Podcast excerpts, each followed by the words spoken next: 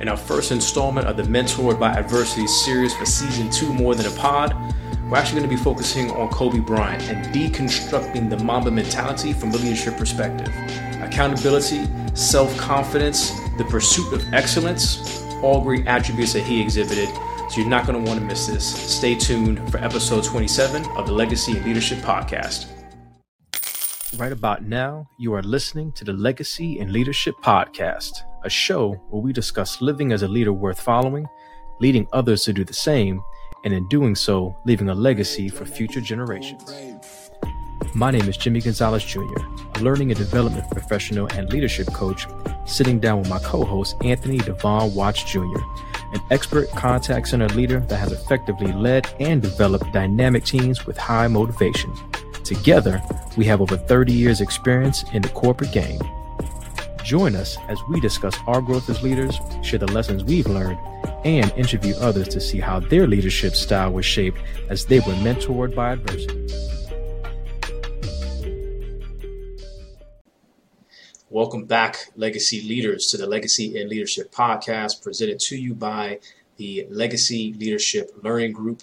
Uh, I am your co-host, Jimmy Gonzalez, along with my good friend and co-host, Devon Watts Junior Remember, this is a show where we teach you really what it takes to live as a leader worth following, how to lead others to do the same, and then in doing so, really leave a legacy for future generations.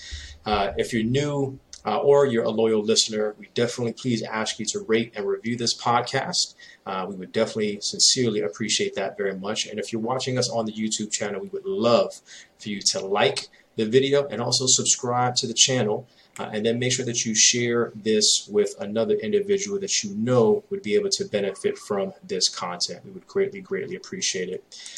Um, if you're here with us, we are going to be talking about Kobe Bryant. Uh, this is our first installment of M B A, Mentored by Adversity, um, where we typically bring on a guest uh, and ask them a series of questions about their leadership style and how that style was, was crafted uh, and grown through adversity that they've gone through in their life. Um, with the the anniversary of, of Kobe passing away, uh, his daughter Gigi, and of course the other folks that were in the plane crash, uh, we just thought that it would be fitting to to kind of skip the guest uh, and go through the same format, but really, again, focus on Kobe Bryant, uh, his life, uh, and what we've learned and kind of our, our thoughts on his leadership style. Uh, mm-hmm. So that's what we're going to be talking about today. Uh, Kobe Bryant, uh, for some of our, again, our folks out there that maybe don't necessarily know all the specifics about him, was a one-time M V P within the N B A, National Basketball Association, was a two-time finals M V P, went to eighteen All-Star games, uh, four-time was the All-Star M V P, uh, All-N B A First Team a number of times, uh, of course won five championships, Uh, three with Shaq, and then two with him, without Shaq, with Paul Gasol and some other great uh, folks that he had on the team, and also has the second highest uh, score uh, within N B A history, uh, which he scored eighty-one points, um, which is right after Wilt Chamberlain at his one hundred points. Um, I still need the receipts on Wilt's one hundred. That. that wasn't an H D. All we have is, is, is the picture of him holding up the, the one hundred. That's all we got. Uh, how um, exactly. um, so that's that's Kobe in a nutshell. I mean, and, and you know, regarded as as one of the greatest, if not the greatest, player. Uh, there's always debates about that. Uh, in you know during his time, but that's again not why we wanted to talk about Kobe. Um, you know, if, if you know anything about Kobe, you and if you're a fan, whether you're a, a really follower or even a distant fan, you have definitely heard about the Mamba mentality. mentality. Yeah, and we we wanted to to deconstruct um, from our perspective the Mamba mentality, and, and again talk about some some differences uh, in regards to to Kobe and his leadership, and really what has stood out to us and what has inspired us along the way. Uh, so again, those were his accolades. Again, hold on and stay with us because we're going to be getting into the, the deep dive into his leadership skills and what we think about that. Um, but we also wanted to talk about, again, why besides all of the great things that he did on a basketball court, um, why Kobe Bryant? Um, I- I'll start off, man. You know, I remember it vividly. Uh, I have a, a close friend of mine who uh, I was at his house and we were just having a conversation, and very, you know, you get the notification on your phone and it's E S P N, and I read on my phone that Kobe has passed away in a helicopter crash. And I was like, no way. Uh, and I told my friend Elio, I'm like, Elio, you need to turn on television. Uh, so he does that, and we just sit there in front of the T V for, you know, uh, ten, fifteen minutes or so, just kind of watching and getting the news and absorbing everything, and obviously just realizing um, kind of the heartbreak that the heartbreak and also there wasn't that many details at that moment, right? It was still, it was still just breaking news. Um, and, you know, at that point I was there for maybe twenty more minutes, you know, watching from once, when I got the notification, I just knew it was time to leave. And then I'm going to, to meet my wife and my daughter. And then I'm also hearing that it wasn't just him, possibly his daughter, other people that were, you know, in this in this crash as well. Um, and yeah, just, you know, for me uh, at, at forty-three now, forty-two at the time, uh, and thinking about myself, the the age that I was at, uh, my daughter, my youngest, uh, who at the time was thirteen years old as well. Uh, just so many similarities from that perspective. And it just really hit me hard, man, to uh, to lose somebody at such a young age. And again, what he meant to the basketball community, but even to the world, uh, because of his focus, his dedication. And again, the things that we're going to really, some of the things anyway, that we're going to be breaking down. Um, so it just touched me, man, even this this morning. And as we were kind of studying and preparing for this, uh, there was some, some moments where, you know, I just even still kind of got emotional just thinking about that time, and just really thinking and listening to him and listening to other people talk about him and what, what he meant to them, again, more specifically from a leadership perspective. Um, so I just want to share that because, again, that was just a, a fresh memory uh, of of that moment um, and kind of how it impacted me at the time. Yeah, man, I um, I can completely relate because uh, I, I know when we got the news, so my youngest, uh, man, man, his birthday's the twenty-fifth, and uh, Kobe passed on the twenty-sixth.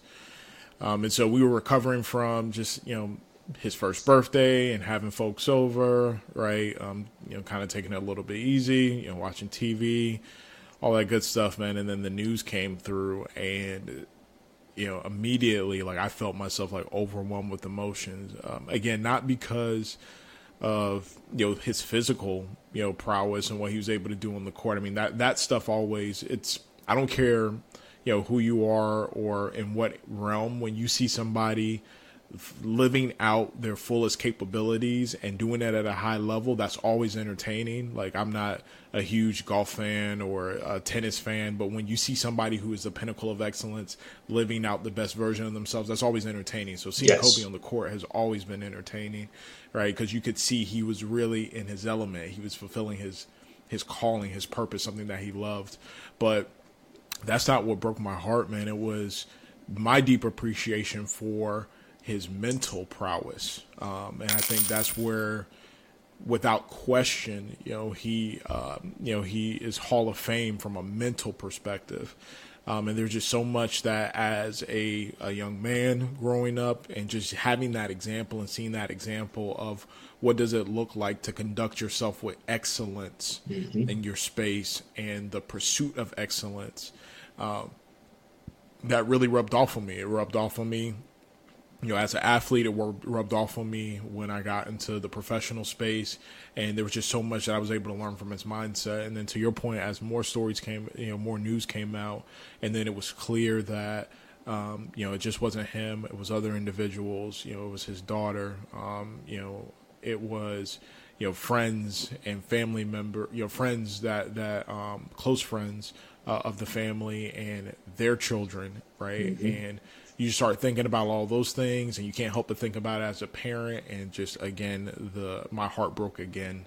Um, and so it just seems appropriate that for somebody of his caliber that has truly had a tremendous impact on some of the most formative years of my upbringing, um, you know, uh, for me as an athlete, to, to me as a competitor, to me as a person, to me as a, from a, from a mental perspective, um, it seems only fitting that we take time to do his memory justice and really to break down, to your point, what that Mamba mentality is about. Because, again, even after his career, like during his career, it became prevalent.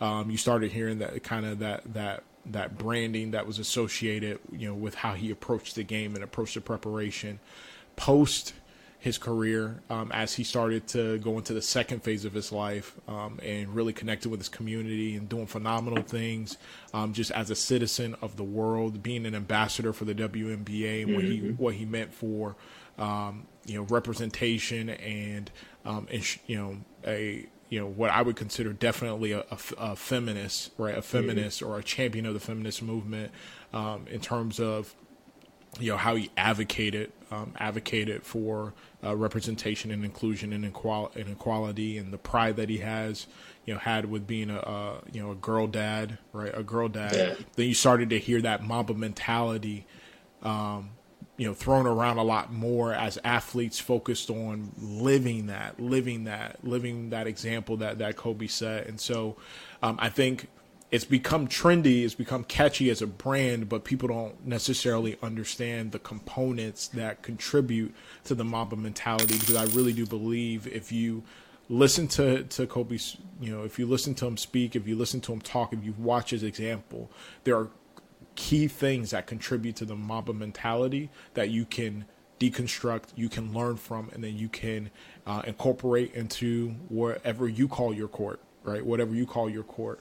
Um, and so uh, I'm excited to be able to share this with our legacy leaders, um, and to, you know, uh, break down somebody that meant so much to both of us. Absolutely. For sure.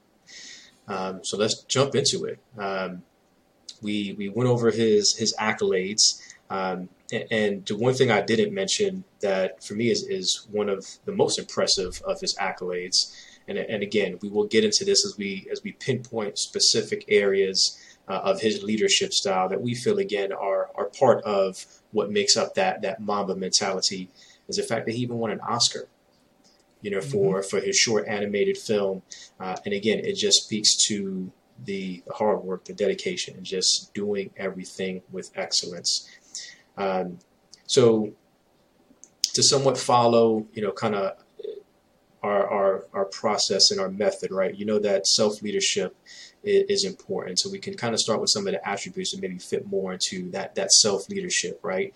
Uh, and one thing that we, that we knew about Kobe Bryant is that he was self-confident, um, in, in, in a number of ways. And, you know, as we were getting ready for this, um, and you can see as as I was watching videos and kind of, you know, listening and reading and stuff like that, um, he, he made a comment that, like, the person that I am now and, and like the leader that I am now, I was that way at, you know, nineteen years old.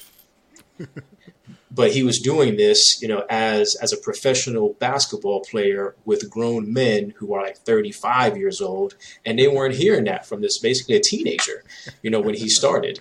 Um, so the self-confidence was always there. Um, but I think for him, you know, it was learning, like, it, it was never going to go away. That was just his personality. But how do I learn to... to within that self-confidence still build trust in the people that were around me, uh, so they can see that, that that's just not like cockiness. It really is just a self-confidence that, one, I'm blessed with, with skills uh, and, and God-given abilities. But then when you said earlier, when you add on the level of intensity and work that he put, he put in to maximize that potential, uh, I think just really brought that level of self-confidence to, you know, just uh, kind of through the roof, you know, when it came to, yeah. to his personality. Absolutely. Well, I, and I would say kind of in that space, um, especially in the professional space, right, there's multiple ways, like, or professional sports space, mm-hmm. there's multiple ways that you can build rapport. And what we're talking about is, you know, he had to establish trust. And you've heard us, if you've been following us for a while, we broke down the formula to trust, which is competency and rapport. Um, and there was no question about his competency when you're considering what he was able to physically do on the court as a nineteen year old kid coming out of high school, how he was well regarded. I mean, you know, considered the you know the top pick, you know, um, arguably the top pick. I think he ended up going second overall. And then now he steps into this space with other individuals who have been established professionals performing at that level. And again, you have that age gap, and you can't just be good at, you know, um, you know, at hitting a jumper to, for me to be moved, for me to want to follow, for me to want to lead. You have to be able to build rapport. And what I appreciated about um, Kobe is his approach to building rapport. He, he still didn't deviate or acquiesce to who he was as an individual. He didn't shrink himself in order to build rapport. It wasn't about quelling his self-confidence. He just knew, okay, look, naturally, I am not necessarily the, the small talk chit chat guy. That's not me. And I'm not going to try and be that, right? I'm going to be a hundred percent authentically myself. Because again, back to rapport, authenticity mm-hmm. is a critical component, but he knew the best way that I can build rapport with folks is for them to understand that my competency and my confidence is earned. It's not taken. It's earned by my effort, about yes. by how I work, and by modeling the the the the desire to to to you know work at my craft and to put in the hours. Through that, people were a, was able to establish rapport because they started to understand. Ah, all right. It's not an ar- there's not an arrogance there. There is an assuredness mm. rooted in rooted in the fact that he knows he put in the work to to have this type of aura, right? To have this type of aura, to carry himself that way. And so um, that's one of the lessons that that you know I just really walked away from, you know, or walked away with about his story. Um, again, the different ways that you can build rapport. You know, rapport doesn't necessarily mean that you have to shrink who you are, compromise who you are. It means leaning into who you are, being one hundred percent authentic, right? And then demonstrating through your effort, right? Earning through your effort the the respect, the trust, the rapport with others around you. Um, and so yeah, I just thought that was uh, super, super powerful, man. He is um, he's definitely self-confidence. Uh, personified. Um, mm-hmm. When you hear him talk, you know, when you hear him talk, when you hear um, his his fire to compete, just his fire to compete. Um, I don't think there was ever a moment where he felt like, um, you know, I, I'm not the best player on this court, bar none. I am not the best at what I do, bar none. Like I think in every facet of his life, whether it be on the court, off the court. Um, again, as a, you know, as a father, um, as a as a philanthropist, mm. as a as an entrepreneur, just that mindset of I am the best at what I do. I can do this. Whatever I want to do, I can absolutely achieve. Um, and uh, I just that really resonated with me, man. Yeah, it's it's important, you know, for, to be a leader and, and to inspire folks. P- people appreciate self-confidence, and they appreciate seeing somebody who. who has a really good understanding of who they are, what their passions are, what drives them, what standards they have. He was very clear on what standards he had for himself. And because he had those standards, he knew that he was going to place those same standards on his teammates. But again, that that confidence, people appreciate that. And especially, you know, you talk about, you know, coming through in the clutch. Having that that confidence allows you to perform better in those moments, and it gives other people the confidence in you that you're not always going to be perfect, but more times than not, you're going to come through in the clutch. And, you know, we've seen it. We've had our own stories and examples uh, of some really extreme or kind of fiery moments, you know, in the business world.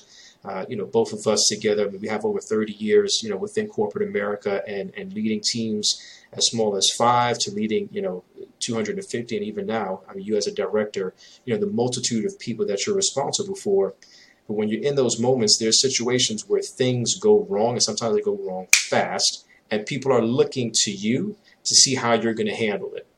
Mm-hmm. And having having that confidence that I've been here, I've put in the work, uh, I'm going to trust in the knowledge I have, the instincts that I have, uh, and whatever it takes, I'm going to do what needs to be done to to resolve this situation. Having that self-confidence is seen by others. It, it again, grows their trust in you, but it also provides a little bit uh, of, sometimes a lot of confidence to your teammates. Like, man, well, if this person is confident and they're feeling like we're going to get through this, like, I know that we're going to get through this. Uh, mm-hmm. and, and that was definitely uh, another another aspect that is is important for for leaders. And you definitely saw it in, in Kobe as well. It's just the ability to inspire people, you know, and, and, and get the most out of them and show them that that we can achieve, you know, that we can win a chip. We can win that championship. Uh, we can, you know, we can beat last quarter's goals. You know, we can, uh, we can secure the funding for this new business, whatever, you know, that it is that you're looking to achieve, and that, you know, kind of that monumental goal that you have set for yourself. Being able to inspire folks to do that and to want to put in the work and, and, you know, figuratively speaking, run through a wall with you and, and, and for you. Um, It, it all comes down to how you speak to people and, and how you're able to inspire them to reach deep down inside of them so that we can, as a team, reach to those higher levels of achievement. Absolutely. One of the things you said that really stuck out to me, too, is, you know, um, the instincts. And mm. I, I can't – it's not lost on me that um, for him to be so young, you know, entering the N B A, right, um, entering this professional space and thinking about, like, you know, where, where I was at nineteen, um, you know, to have the instincts of leadership, right? The instincts of leadership, like to know how he needs to, to comport himself, to know the amount of work that he needs to put in, like the process of learning how to be a professional, period, mm-hmm. in any industry is a learning curve. It's and it's a steep learning curve, right? Because you're learning all of these nuances and new norms and unwritten rules, right? Things that are not um, explicit rules, but they're kind of implied rules about, you know, just how you how you carry yourself, how you communicate, how you dress, um, you know, how do you prepare? Like, you know, again, nobody's telling nobody is telling um, you as a professional. Um, whether you're an athlete or, um, you know, getting out into the world as an adult, nobody's telling you that your bedtime, like you have a set bedtime, right? But you also understand that if you have obligations and commitments and people are counting on you, that you have to regulate yourself. Like you have to self-impose, you know, bedtimes and making sure that you're getting meaningful um, rest and sleep and all of those things so that you can be the peak you. Um, and so I, I just, I'm, I was floored. I'm floored when I think about the instincts mm-hmm. that he demonstrated at nineteen years old, um, about learning how to be the consummate professional in terms of his craft, in terms of his preparation. And you can tell that from his rookie year to the year that he retired, that level of that standard that he held himself to never deviated. Like it didn't change. Like the same expectations he had of himself as a rookie and getting in court work and getting in, you know, f- your free throws and three pointers and putting time in the gym, the gym time, right? That didn't change even after he won five rings and, you know, was M V P and eighteen time, you know, um, you know, all-star and all N B A, like that didn't change. The level of self-discipline, the amount of self-discipline, the amount of instincts it takes in order to maintain that um, is also impressive, because I think we see it sometimes even in our own lives, right? The the habits and the disciplines that we've put, put in place before we've achieved what we set out to achieve. And then once we hit that level of achievement, you know, to maintain that, that level of in- intensity and consistency in our habits, sometimes we struggle with. Yeah. Like sometimes, you know, we struggle with and, and we slip. And to to see that that was not the case um, in terms of his approach to the game, um, I think that there's a hell of a lesson. Um, a hell of a lesson in that um, as well. Yeah, that was, you know, part of what you just said. You know, talking about habits and routine uh, is one of the things that we actually called out uh, in the uh, Productivity Secrets video series that I did. That's a part of our Focus for Success uh, online course, our first online course that we have. Uh, so if you guys haven't checked that out, uh, definitely will make sure again that the uh, the website address for that is in the show notes. Uh, but the Focus for Success helps you with productivity secrets and diffusing distraction. But th- again, those habits and how important it is to to create that routine and sticking to that routine uh, on a consistent basis, and how it just it allows you to to perform so much better, not just for that day, but the residual impact that that has. When you start to do that day in and day out for one month, three months, a year, not two years, three years, four years, and you may make adjustments along the way, definitely, but just keep into those habits. You know, by the time you know it, when it comes to, especially if you're thinking about your craft and what you're trying to do and what you're passionate about, uh, and and focusing on it intently like that for that length of time, that's how you truly become a master at what you do. Um, and of course, you know, the the accolades that we've mentioned, um, again, I mean, he was just great at what he did, but it was those those seemingly little things, but those little things added up, and the daily habits and the daily routines that he had um, that were instinctual, that, that had to do with his level of discipline that allowed him to be as great as, as he was. So self-confidence is key uh, from our spect- from our perspective when it comes to, to the Mamba mentality and leading with that Mamba mentality, uh, the ability to inspire folks uh, and and get them to to maybe see things in themselves that they don't necessarily see, to get them to, to want and desire to achieve more and to put in the work to get there.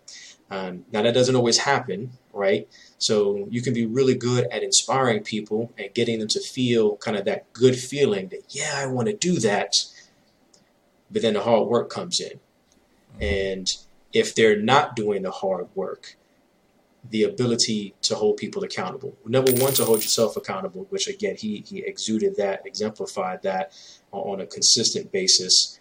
But because of that and because of the level of work that he put in, he he felt like he had no choice. Like, he demanded that that accountability from everybody else. And if you're not going to work hard and do what you need to do and push yourself to the max, then really I don't want to be around you. Like, you're not going to be a teammate. You know what I mean? Mm-hmm. Um, and I probably would say when you, when you hear about how people talked about his personality, and he probably did, I don't want to be around you.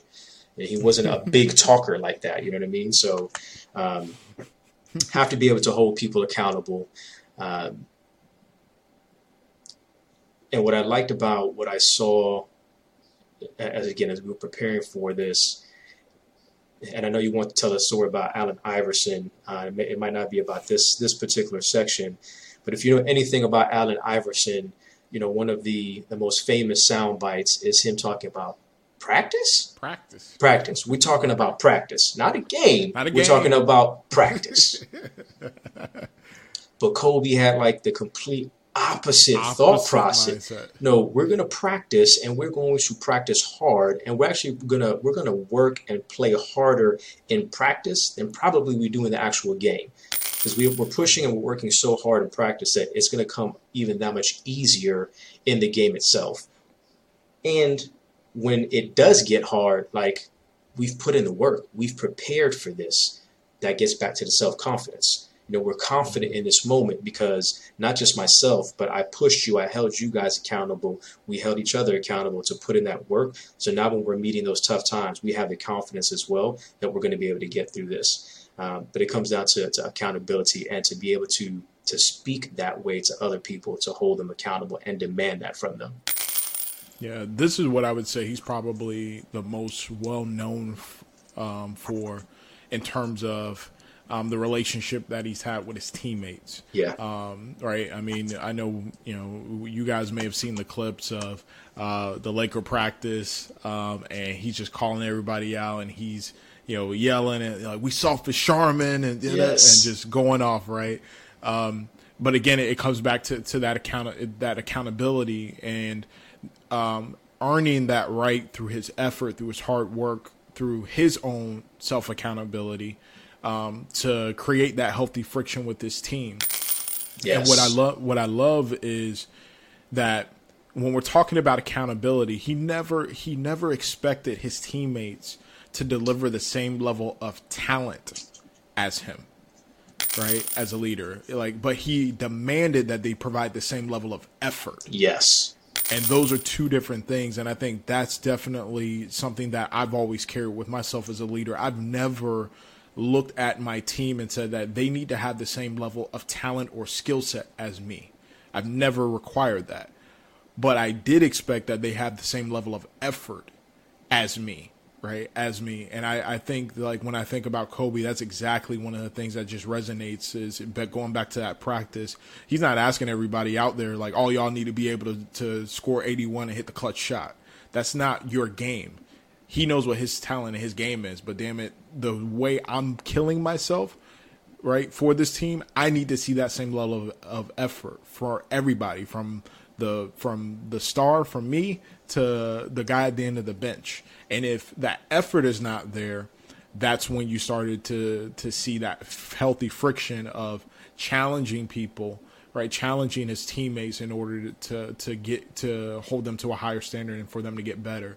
Um, And I, I keep coming back to healthy friction, because I think that was one of the skill sets for sure that Kobe had in spades. Mm-hmm. Um, you know, I, I'm even, you know, I even recall, um, you know, hearing a quote from him just kind of around that. And, you know, I, I recall him saying that, like, the topic, the topic of leadership can be a touchy one, um, because a lot of leaders fail at, at having the, bra- you know, the bravery, the bravery to touch that nerve or strike that chord with their teammates. Mm-hmm. And for him throughout the years, you know, he just never really had that fear of that healthy friction, but it was always from a great, it was always from a, a, a, a sincere place of, of helping to raise the, the, the performance of those that were around him. Um, you know, when you talked about inspiration and, you know, how his effort, his, confidence and his effort helped to inspire others, and he was well aware of that. He was well aware of the power of his, his example, not just for those that played with him, but those that he was going to play against. And I know, um, you know, you you'll have a, a story that can kind of highlight that, um, from something we heard from Jay Williams about the power of his effort or his example. Mm-hmm. Uh, but just talking about inspiration, uh, you know, Kobe, um, you know, was, you know, also said that for him, the most important thing. The most important thing to him from a leadership perspective was to try and inspire people in all the different ways that you can inspire them, to try and inspire them so that they can be great in whatever they want to do. Um, and the, for me, the operative word there of that phrase is for them to be great in whatever they want to do. They want to do, right? Not what I want them to do. And so that lesson, just as a leader, about I have an obligation, if I know what your aspirations are, to help bring out the best in you, whether that means, you know, encouragement, motivation, or healthy friction, so that you can be great in whatever you want to do, not what I want you to do. Mm-hmm. If you signed up for this and you're saying, hey, this is what I want to do, I, as a leader, I have an obligation to help you be great at what you want to do. Um, and I just think that was powerful, because every single person that he was balling with was living out their dreams as a kid. You know, these, these folks have spent years and years on this craft, playing a game that they, that they loved, that they did for fun, that they used to do when there was nobody in the stands and, uh, you know, there was no, um, endorsement deals to worry about or anything like that. Like, they were just picking up the ball and playing the game that they love. And so to be blessed enough to be in a position to turn that into a career, to turn that into an opportunity to feed your family, right? To pursue a championship, to perform at the highest level with some of the best players in the world. Like, this is what you want to do. And so I'm not going to allow you to fall short of your greatness, your potential for greatness. And I think, you know, just Kobe, um, Kobe definitely believed that. He exemplified that. He personified that. I'm not going to let you fall short of your potential for greatness when this is what you wanted to do. Um, and that's definitely a lesson that I've just carried with myself, man, uh, you know, from his example. Again, talking about inspiring, right? It's just inspiring, inspiring to hear him say those things and to watch how that was played out and lived out in his life. I was listening to a clip of him on the Joe Rogan podcast, and they were talking about the, the relationship with him and Shaq. And of course, there's a number of stories and books written and stuff like that. But the question he asked him was like, was there ever a time that you and, and Shaq didn't speak? And Kobe said, no. Like, I was always talking. We were we were always communicating. It may not have always been like friendly or kind of positive, you know, communication, but I was always communicating with him. and, and, you know, one of the points that he was making too, to, to go back to what you said and piggyback off of that, one thing that's inspiring is that I think he also, when it comes to accountability, is that he like honor that opportunity that you were talking about. Like, you have these skill sets, this, this gift that you've been blessed with, honor that with putting in the work. So he knew, you know, at a certain point in his career, like Shaq was pretty much saying, well, like, why do I need to work as hard when, when I know Kobe's going to, you know, be working out ten hours a day so I can kind of relax and chill. And like, Kobe's like, no, like, that's not how we do it. Like, if I'm going to be working ten hours a day, again, I expect you to be working just as hard. And that was, you know, where some of that that that rift and that break, you know, came in, in their relationship and all that kind of stuff.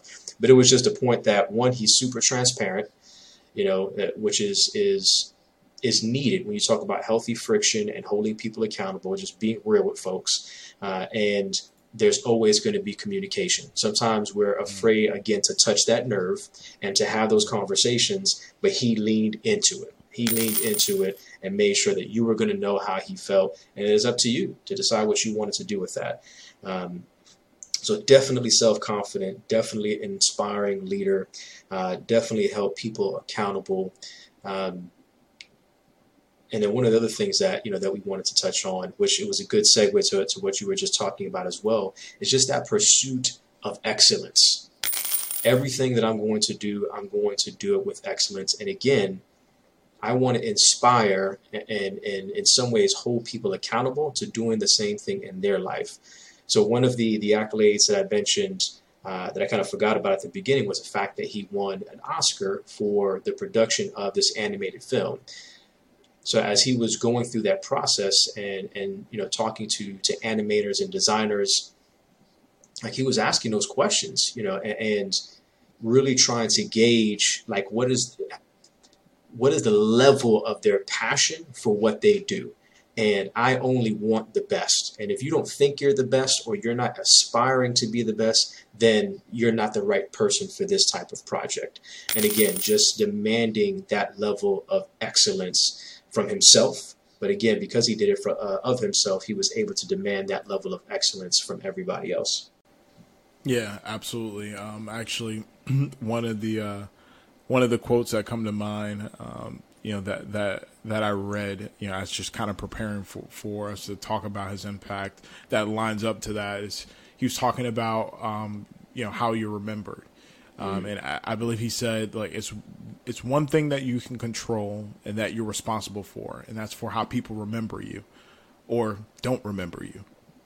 So don't take it lightly. Mm-hmm. And that, I just thought that was so Uh, so uh, appropriately Kobe, right, to say, hey, you're responsible for how people remember you or how they don't remember you, right? So don't take that lightly. He definitely didn't take that lightly by any stretch of the imagination. Like you said, just that, that constant pursuit uh, of excellence, no matter, you know, where he was in terms of, um, you know, his, his, uh, uh, you know, his accolades or his achievement or his success in his career. Matter of fact, um, I remember watching, I watched a, um, I watched a docu, was it a documentary? I think it was a documentary or a clip where people um, were obviously, you know, talking about some of the most um, impactful moments from their exposure to Kobe and uh, really just his competitive fire, right? His competitive fire. Um, I would, you know, say bar none, he's probably top two in the history of the game and probably, you know, one top two athletes period in terms of just their overall competitive fire. Like, everything was going to be a competition. It doesn't matter. Um, but they were known for, um, you know, in the summertime, you know, uh, ball players will show up and, you know, they'll go to, you know, different pickup games and stuff like that, like charity games, celebrity games. And um, he was playing at this, uh, this uh, charity game Um, and he had a, he had a flight to catch. Like he had a, a like a legit commitment. He was going to do this. This was just like, you know, raise some money for the kids and stuff like that. And then he was going to go on his way.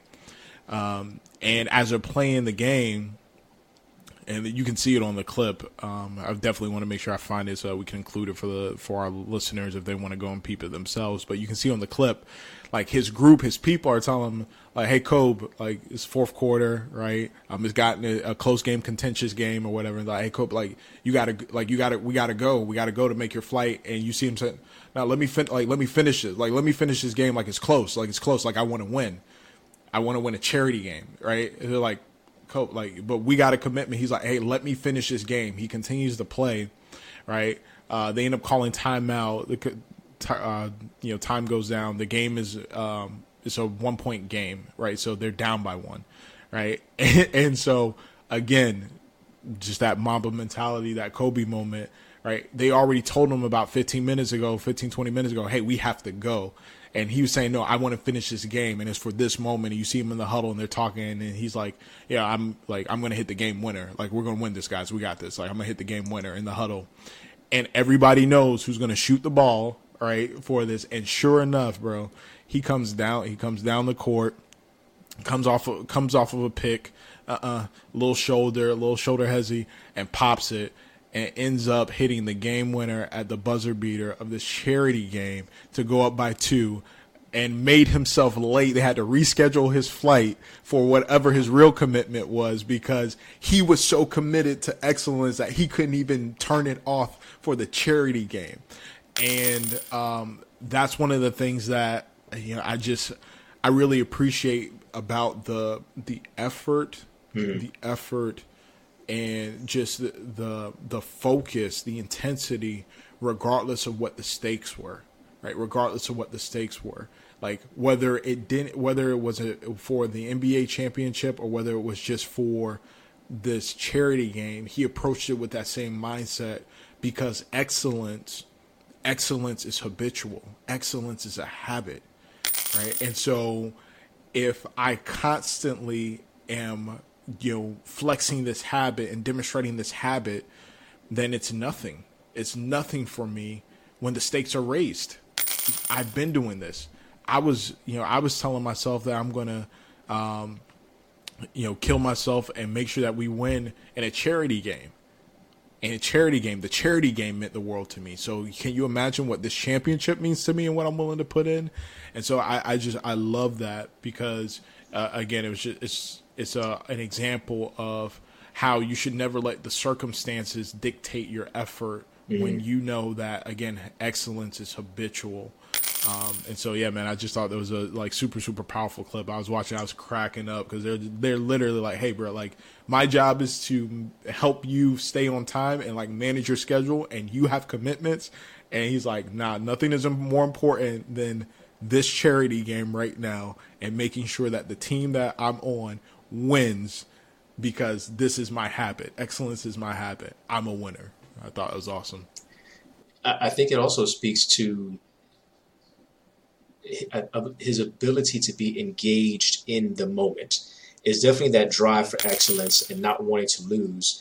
But again, it, you know, kind of for a typical person, it'd be easy to say, "All right, well, no, I got to go." But realizing, one, I want to win this game. And I'm pretty sure he's also thinking about the people that are watching in this charity game, but, you know, whatever it meant for that organization and those people, but just being focused and fully engaged in that moment. And what I love, too, what I saw in some of the clips, there, there was a, a clip that I was watching where Kobe was hurt, uh, and he was in his suit during the game. And during, you know, the breaks, he's sitting there with, with the pad, and he is just teaching. He is teaching, and he is inspiring, and he is instructing, which is a, another uh, super high quality uh, of a leader.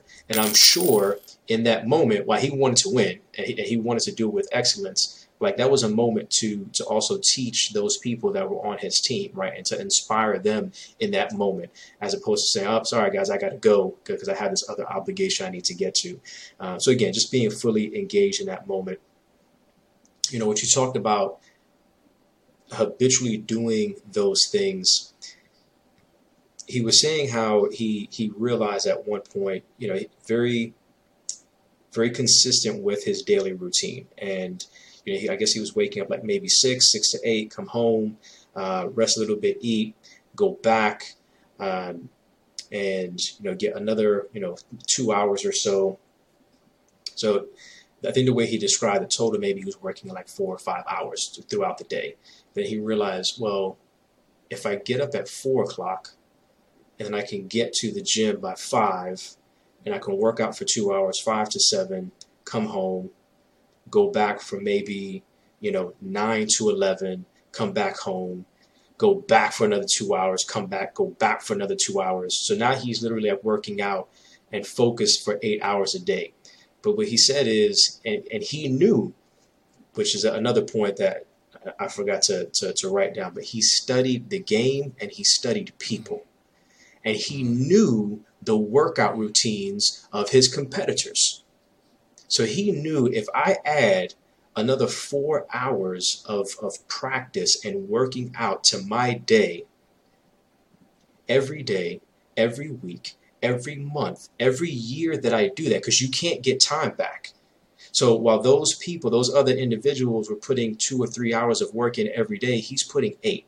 And again, the, the compounding effect of that after so many years, he's like, in five years, how much more time do I have over these individuals because I made those adjustments and I was disciplined, I was dedicated. And again, that pursuit of excellence drove him to say, no, well, I know this guy's working out four hours. I need to work out six, seven, eight hours a day. But again, the, the thoughtfulness to, to know that five years of me doing this and they're only putting in three or four, I'm going to be light years ahead of them. And there's no way they can make that up. You just can't. Definitely. You cannot make it up because it's time that's passed. Math. And again, it, yeah, it's so... so critical to being engaged in that moment, and I'm going to take advantage of the time that I have because I know that it's fleeting. I know that it's not promised, uh, and once it's gone, it's gone. Yeah. So, uh, I what I love about that too is it, it, he really personified what happened when what happens when uh, talent and hard work coalesce, mm-hmm. right? Like, um, I know I was sharing with you, you know, for, for my boys, for Gio, um, and even Lennox, even though he can barely understand, um, right, is I, I stress to them how hard work will always beat out talent. Hard work will always beat out talent. No matter how talented you are, if somebody's working harder, hard work will beat talent. Now, when talent decides to work hard, that's a scary thing. And Kobe is a perfect example of that. Like, coming into the league from a talent perspective, there was no question about his game and his skill set. I mean, you know, he's blessed, you know, with six, you know, six, seven, six, eight, you know, um, good, good handles, great jump shot, good feel for the game, instinctive feel for the game, you know, still had athleticism. So he's jumping out of the gym. Like, he had all of these physical attributes that were going for him. Right. And it was very easy for him. It could have been very easy for him to rest on those laurels and just depend on the fact that he was the most athletic person in the, on, on the court. Right. And see where that took him. But he didn't just, you know, um, he didn't just, you know, settle for, for being the most athletically gifted. He wanted to be the most mentally gifted, and he wanted to be the, the most gifted from an effort perspective. And we all have examples within our own lives, or, or, you know, even watching sports where you see somebody and they're playing at the highest level, they're competing like hell, and they don't necessarily have the most, you know, natural gifts, mm-hmm. but their effort has earned them the opportunity to be um, on that field, right, or to be in that space, and you just, you admire that. And then we also have examples of individuals who are just some of the most naturally talented, God-gifted, um, you know, given ability, Uh, but not putting in the effort, and they're able to still perform. They're able to still get by, but you always think about like how much better could they be? And, you know, Kobe was the example of where you have, you know, this, the hard work and commitment to effort, like somebody who had no talent with the God-given talent and ability. That's when you surpass great and you become something transformational.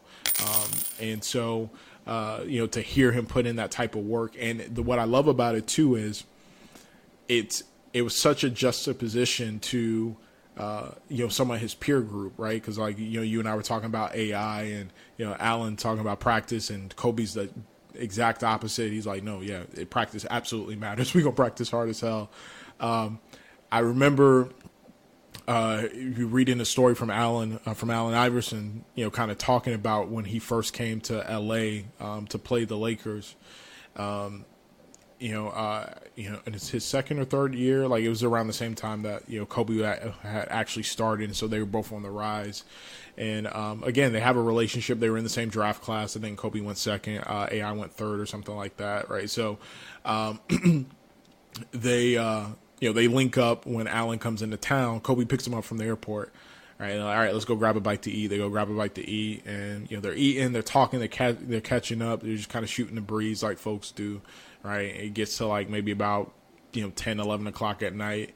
All right, man, let's, you know, let's head out. I'm leaving. Right. Like, let me take you to your hotel. So Kobe ends up taking Allen to the hotel. And as Allen's getting out, A I's getting out the car. He's like, hey, bro, like, you know, it's L A. Like, what's popping in L A? Like, what you about to get into, you know? Um, and, uh, Kobe was like, uh, Kobe was like, uh, well, I'm about to, um, I'm about to go to the gym. Like, I'm about to go get go to the gym and put up put up some of these shots.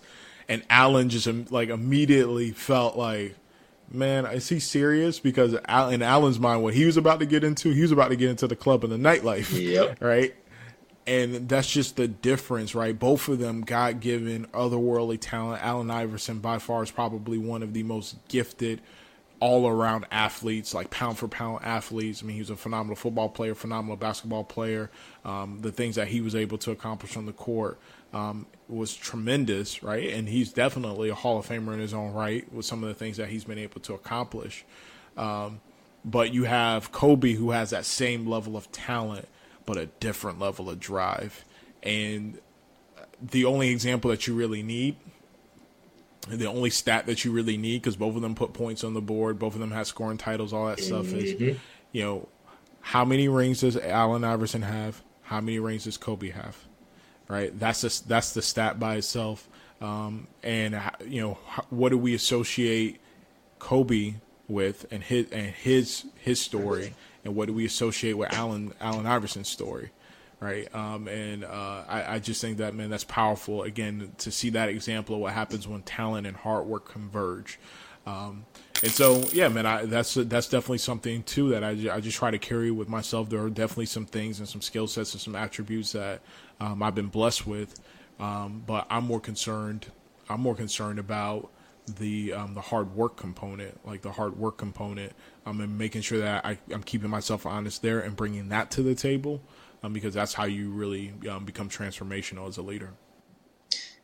Yeah, the, the team will, will move at the speed of the leader. So the faster that you're going, the harder that you're working. Again, it gets back to, to inspiring people to to push themselves and to want to do more. Uh, so the last story, because we did mention Jay Williams, which is very similar to, to the Allen Iverson one. Again, he's going to L A, um, not meeting up with Kobe, but in his mind, Uh, the Lakers had just won the championship the year before, uh, and Jay Williams was a great player for the Duke uh, University, and then was drafted to play for the Chicago Bulls for a little bit before he got hurt. Um, but he knew, okay, I'm, you know, we're going to L A. I'm going to get in there, and you know, I'm going to work out, you know, for about an hour or so, you know, prior to the game. So he gets to the gym, and he walks in, and he already sees Kobe there, and Kobe's already been working out. Um, so he figures, okay, I'm probably going to put about a good hour in uh, and, and do my thing. So he does that, probably worked out, he said, for about an hour and a half, and, and is at that point, it's like, okay, I, you know, I feel feel good about what I did. I'm going to go to the sauna for a little bit and chill out. Um, so he starts to leave, but he still sees Kobe working and practicing and doing his thing. So he was like, I'm just going to sit here. Uh, and he probably sat there for about twenty to thirty minutes watching Kobe, and then finally decided, all right, now it's time for me to go. I'm going to go ahead and get in the sauna to get ready for the game later. So they play the game, and he was like, it was like burning inside of him. Like, at the end of the game, I just had to ask Kobe. Like, he went up to him like, Kobe, like, I was in the gym working out. I saw you. Like, like why? Like, why were you doing that? Why were you working out for as long as you were working out? And Kobe told him, I was like, well, like, I saw you there. Of course, I knew that we were playing, and there was no way that I was going to let you think that you were going to be working longer or harder than I was. And Jay Williams was just like just thrown back by that. And again, it just speaks to to the level of excellence and the pursuit of excellence and how hard he was willing to work to achieve the goals that he was trying to achieve. Uh, and for our legacy leaders, again, when you talk about leaving a legacy for generations to come, um, again, you know, we were both touched by by his life. And I thought about it even last year. And, you know, for me, too, I guess it was it was profound because I, I, as a young man, I watched him his whole career, you know, as a sports fan, kind of just growing up, uh, again, same age and just watching him along the way. Um, so it was just, you know, again, just touching to me to to see the loss of his life and, of course, his family members and stuff. Um, but the legacy that he has le- that he's left behind, again, is that Mamba mentality. Uh, and I'm sure for our folks out there that that know Kobe or have followed him or maybe have listened and read some books, uh, there's some different aspects to that Mamba mentality. But when it came to, to leadership, you know, we really felt like there were some things that, again, that we wanted to pinpoint for you guys. Uh, so we talked about the self-confidence. Uh, we talked about how that self-confidence, you know, definitely feeds into the ability to inspire people to to shoot for greatness themselves and to to dig down deep and maybe find something and bring out that they never even really knew that was there. Then accountability, you know, your your your ability to hold people accountable, uh, and the the phrase that I'm gonna say I coined years ago, that that healthy friction, uh, and and being transparent and not being afraid, like he said, to to touch that nerve and, and to push people's buttons, but doing it because you're trying to get the best out of them.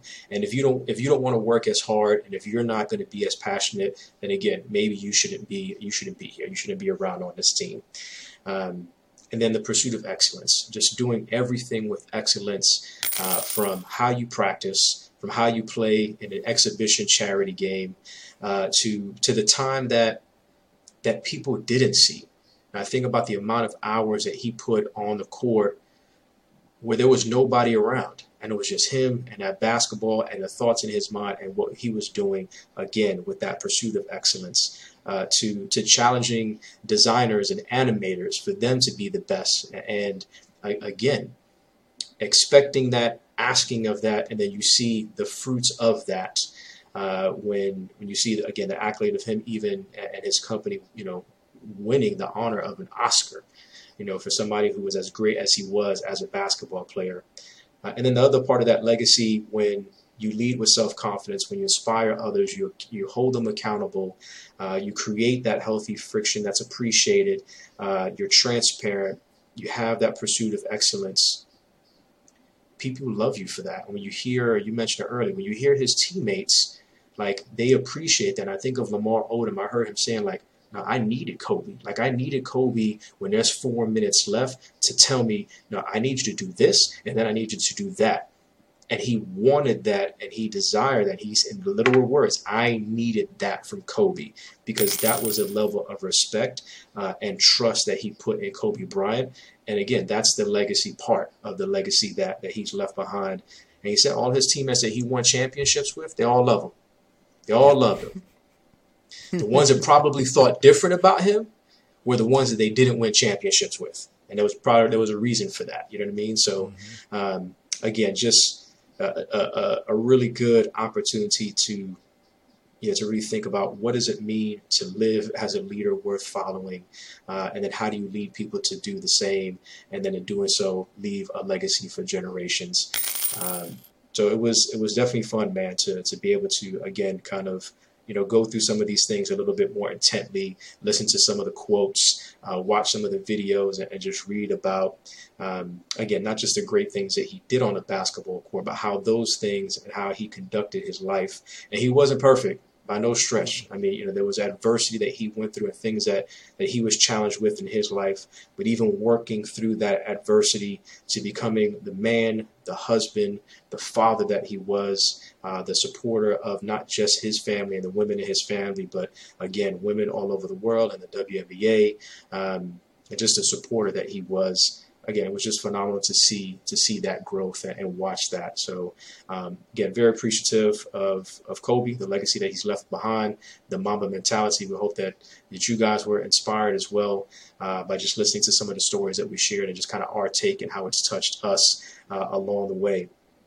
Um, one thing I would say again, guys, you know, we, we certainly appreciate you guys listening and, and, and watching on the YouTube channel. Again, please show us some love, leave some comments, uh, go ahead and review, uh, the, the podcast itself. Uh, if you're more, Uh, with the vidcast and watching us on the YouTube channel, make sure that you like the video, uh, subscribe to the channel as well, and then hit that alert button uh, so you're always alerted when we have new videos coming out. Uh, we're getting ready for next week, which is going to be uh, the next episode, episode twenty-eight, um, which is going to be about grit and and and and perseverance, and really how do you how do you use grit and, and cultivate grit in the workplace, which is a great segue from what we were just talking about when it comes to Kobe, because he exemplified grit and he definitely knew how to, to cultivate grit in his own workplace. So you're not going to want to miss that uh, as well. Um, and again, if you haven't checked out, you know, one thing that we didn't touch upon was just, but all of those things allow Kobe to just have a laser-like focus. And you may be asking yourself, like, how do I do that? How do I develop that laser-like focus? Um, we have put in a tremendous amount of work, and we've done everything that we can to pursue excellence, to create this online course for you guys, which is the Focus for Success uh, e-learning course. Uh, again, you can find it um, online. The link is going to be in the show notes. Uh, definitely check it out. Uh, we have two uh, separate video series, both nine videos a piece. One is going to teach you everything you need to know uh, as far as productivity secrets are concerned, or productivity hacks. If you're, you know, not able to get your to-do list done, uh, if you feel like you're you're unorganized and just out of place, you know, if you're a business person, an entrepreneur, you have so many things going on, and you're trying to tackle everything with efficiency, it is definitely going to help you. And then there's so much distraction around us, right? So Devon crafted, uh, again, nine video series on distraction, diffusion, and how do you diffuse all of that? But more importantly, specifically for you. So Devon shows you and breaks down some things that you can do to find out a little bit more about your personality. And once you have that inside look, how do you use the techniques and strategy that we're teaching you? Again, to be able to diffuse all of that uh, and then focus for success so that you can reach the goals uh, that you want to achieve. Uh, and in doing so, exemplify some of that, that Mamba mentality. Um, so again, thank you very much. You know, you can always follow us, Coach uh, underscore Jimmy G Junior on Instagram. You can follow uh, Devon as well at Leadership Docent. Follow us at Legacy Leadership on Instagram, uh, then YouTube, LinkedIn, and Facebook. You can follow us and rock with us at the Legacy in Leadership podcast. Uh, and if you haven't joined us yet, what are you waiting for? Make sure that you join us in our Facebook community, which is Legacy Leader Community. We're going live every Wednesday for our cold brew and combos with the L three G coaches. Uh, and we're just teaching. Again, we so we talked about Kobe and how he taught and took that opportunity. We love to teach. Uh, we take that opportunity to do that in the Facebook group, so you don't want to miss that. Um, So many, many ways to interact with us, to ask more questions, and to continue to have these conversations. Uh, so please do so, and then share. You know, share this content with somebody that you know is going to benefit from it uh, and be able to, to learn more about what it means to live as a leader worth following, how to lead others to do the same, and in doing so in their own way, leave a legacy for generations, for their family, and the people that they're close with. Um, so again, Devon, I really appreciate just kind of hearing uh, the your feedback and, and your research and the things that you came across. Um, it was good to, to, again, just break down Kobe in this way and his leadership style, and again, deconstruct that Mamba mentality from our perspective. Uh, we hope that you guys enjoyed it as well. Uh, as always, uh, until next time, we appreciate you guys very much. God bless and stay encouraged.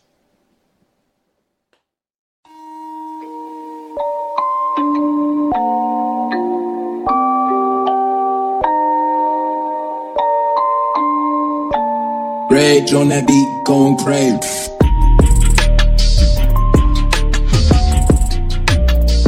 You have just listened to the Legacy and Leadership Podcast, hosted by Jimmy Gonzalez and Devon Watts.